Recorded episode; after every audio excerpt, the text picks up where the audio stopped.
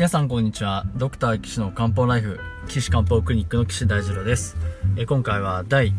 79回目をお送りしたいと思います。よろしくお願いします。ということで、えー、もうこれをお送りするときは新年を迎え、超えているんじゃないかなと思いますけれど、皆さんいかがお過ごしでしょうか？今年はね、2019年、イノシシ年でございます。まあ、ちょっとつ盲信と言いますけどね、盲信してるとぶつかっちゃうこともありますんでね、まあよく周りを見て客観的に、えー、認証を高くね、えー、行きたいなと思いますけれども、皆さんいかがお過ごしでしょうか。まああの、このね、あの放送では、あ毎回毎回その漢方いいぞ、西洋医学にないこんなことできるぞなんていうことを毎回毎回お話ししているんですが、まあ一番最初にね、今年一番最初にお話ししたいのは、副作用のことをね、お話ししたいと思います。いいよいいよって言ってるばかりじゃなくて、実はね、心配なこともあるんですよっていうところをですね、お話ししていきたいなと思うんですけど、よろしくお願いします。まあよくあの漢方薬はね、あのー、天然のものだから、副作用ないです。体にいいから、なんていう方ね、あのー、いらっしゃいますよね。当然私のクリニックにもそういった方いらっしゃるんですけれども、あのー、大体僕そういうことをね、相手の方に言われた時は、え、そうなんですかって絶対言うようにしてるんですよね。副作用ないんですか？体にいいんですか？そうなんですか？ね、言うことにしてます。で、言われた人は、あのー、え違うんですか？っていうことについてね、初めて気がついてくれることが多いんですけれども、まあその盲信してるっていうかねあの右も左も分からず漢方なんて体にいいよって思ってる人についてはそのもう一回ね考え直してほしいなっていうそういうチャンスを持ってもらいたいと思ってわざとそういう話をするんですよね。何事もそのいいことだらけではないのでやっぱりそのもし漢方治療、まあ、うまくいきますけど、もしうまくいかなかった時にどうしたらいいかっていうのを自分で考えられるようにっていうことをですね、常々あの思ってるんですね。そうしないとご本人のためにならないっていうのがまあ一番なんですよね。だってもう、自分が信じてた漢方良くならないのとなった時に、あの最初からね、いやいやいや、そんなもんじゃないよって分かってる場合と、もうすごく最高ですって思ってる場合だと、やっぱり良くなり方が違うんですよね。あの、いくら漢方薬といえども、良くなるのは自分の体なんで、あの、自分が良くなろうって思ってないと、どんなに薬が良くても効かないっていうのがね、あの、本当のところなのかなと思います。それでもね、ちゃんと私の場合はお話をしっかりして、あなたはこういうところが良くないですよ。漢方薬だけでやるのは厳しいですよ。こういうところを直しましょう。ああいうところを直しましょう。これやめましょう。これやりましょうっていうことをですね、必ず付け加えてお話をさせてもらってるので、やっぱり皆さん、うーんと、体がね、本当の力を目覚めさせてくるんじゃないかなと思ってるんですけど、まずその、副作用ないですよね。体にいいですよねって言ってるところは、あの、ちょっとあの、考え直してほしいなと思ってます。で、まあ、副作用の話なんですけれど、あのー、いいとこばっかりじゃなくて悪いところも必ずあります。まず第一にですね、あのー、全く体に合ってない漢方薬使えば、効かないどころか悪くなるに決まってます。これ第1番目ね。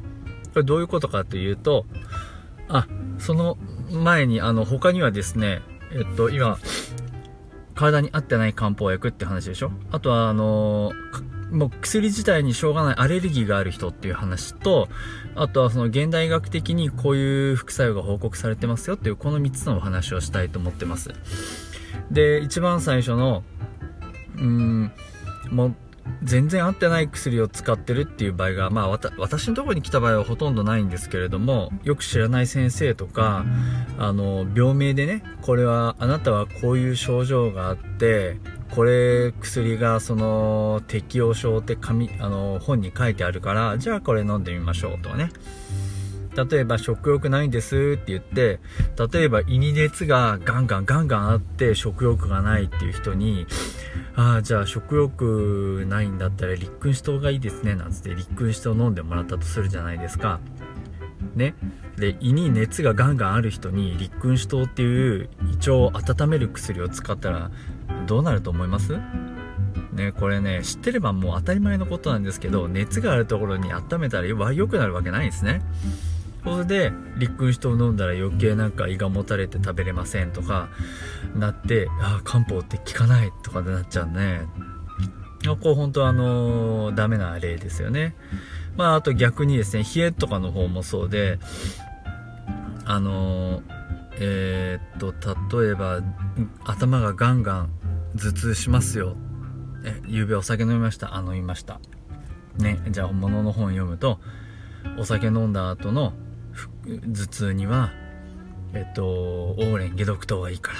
じゃあこのオーレン解毒糖ちょっと飲んでみてね。なんていうお話がね、よく聞く話ですけど、じゃあ、オーレン解毒糖っていうのがね、大体どういう薬か知らないで使ってるからそうなっちゃうんですよ。もうほんとね、皆さん、あの、勉強しないで漢方薬使ってね、やっぱその勉強しなくても漢方薬使っちゃうのは、まあ漢方薬なら、あまあ、効かないにしろ悪さしないだろうっていう、そういうこう、なんていうのかな、うん、うん、言い方悪いけど舐められてるのかなっていう気がしてならないですね。あの、ちゃんと勉強して使ってください、本当に。抗がん剤知らないで使う人ね、よっぽど怖いと思います、本当にね。で、なんで、冷えがすっごいあって、頭痛がしてる人にオーレン解毒糖って使って、頭痛は治ったとしても、絶対これ胃腸が具合悪くなったり、手足のしびれが出たりとかね、起こってきますよ、これ。確実に。オーレン黄金 3cc ですからね。オーレン黄金 3cc。えー、オーバク、あ、うん、4つ。で、体冷やしまくって頭痛は取れたけどね、今度体調の方がどんどん悪くなっていくっていうのはよくあることですね。で、そしたら、おかしいな、あれ漢方薬なのに、とかね、やっぱ漢方ダメだな、とか言われちゃうわけですよ。もうほんとね、口惜しい。うーん、ほんとね、このね、医師が無知なせいで、これ遺伝性の疾患ですよ。言えば。ね。よく皆さん病院で感染し、多分 MRSA に感染したらね、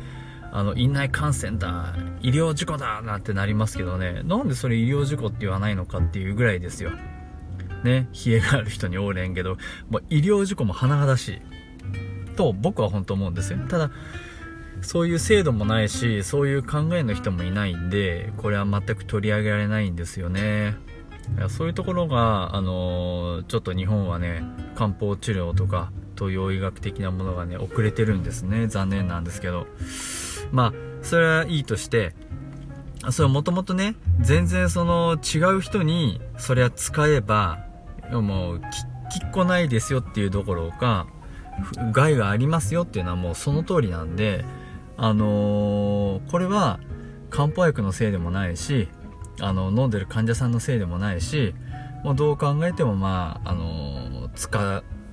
処方した人のせいですね、これはね。なので、あの、これ副作用っていうかどうかわかんないですけど、漢方もそういう怖いところがあるんですよっていうのはね、ぜひ皆さんに知っておいてほしいなっていうのが私の本当の気持ちです。